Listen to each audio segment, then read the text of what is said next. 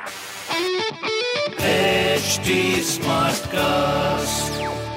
आप सुन रहे हैं एच डी स्मार्ट कास्ट और ये है लाइव हिंदुस्तान प्रोडक्शन नमस्कार।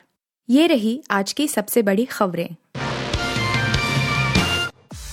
म्यांमार में सेना ने आम नागरिकों पर बरसाए बम कम से कम 100 की मौत। मध्य म्यांमार में आम नागरिकों की भीड़ पर हवाई हमले करके सेना ने मंगलवार को 100 लोगों को मार दिया। ये लोग सैन्य शासन के विरोधियों की ओर से आयोजित एक कार्यक्रम में जमा हुए थे।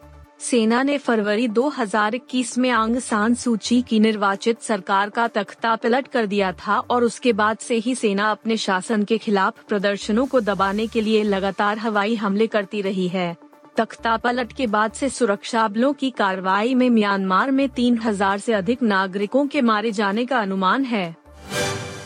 मौसम विभाग ने दी खुशखबरी, इस साल खूब होगी बारिश। मौसम विभाग ने लगातार पाँचवे साल सामान्य बारिश की संभावना व्यक्त की है। यह किसानों के लिए ही नहीं, बल्कि आम लोगों के लिए भी अच्छी खबर है। हालाँकि मानसून के मध्य में मध्यम श्रेणी के अलीनो उत्पन्न होने का खतरा बना हुआ है, लेकिन इसके बावजूद बारिश दीर्घकालीन औसत के छियानवे फ़ीसदी रहने की संभावना है। पृथ्वी विज्ञान विभाग के सचिव एम.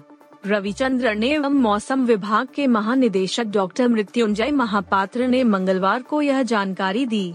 उन्होंने कहा कि मानसून के चार महीनों जून सितंबर के बीच सतासी सेंटीमीटर बारिश होती है। यह आंकड़ा 1971-2020 के आंकड़ों पर आधारित है।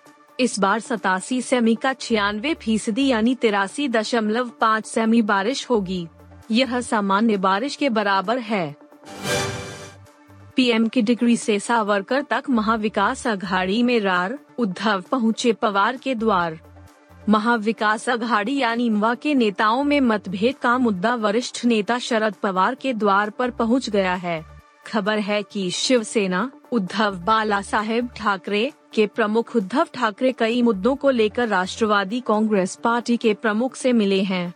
हालाँकि दोनों ही नेताओं की तरफ़ से मीटिंग को लेकर जानकारी साझा नहीं की गई है। एनसीपी, शिवसेना उबट और कांग्रेस के बीच मतभेद की खबरें आ रही हैं। एक मीडिया रिपोर्ट में सूत्रों के हवाले से बताया गया है कि बैठक के दौरान दोनों नेताओं ने विरोधाभासी बयानों को लेकर चर्चा की है। इसके अलावा बैठक में एम से जुड़े मुद्दे भी उठाए गए। चर्चा में राज्यसभा सांसद संजय राउत, एनसीपी नेता सुप्रिया सुले भी मौजूद रहीं।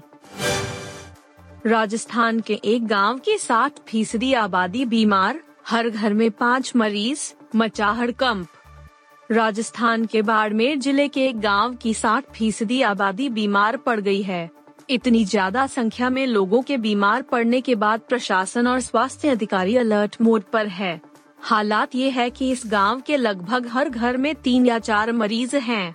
इतना ही नहीं, कई घर ऐसे भी हैं जहाँ रहने वाले सभी सदस्य अस्पताल में भर्ती हैं। बीमार लोग या तो बाड़मेर या फिर जोधपुर और बाहरी इलाकों के स्वास्थ्य केंद्रों में भर्ती हैं।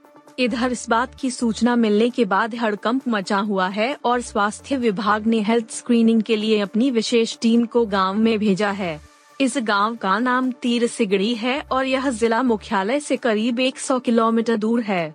गाँव के 90 फ़ीसदी लोग मलेरिया और डेंगू से पीड़ित हैं। धूम फोर अपोस्ट्रफी का इंतज़ार कर रहे दर्शकों के लिए बुरी खबर, नहीं बन रही फ़िल्म।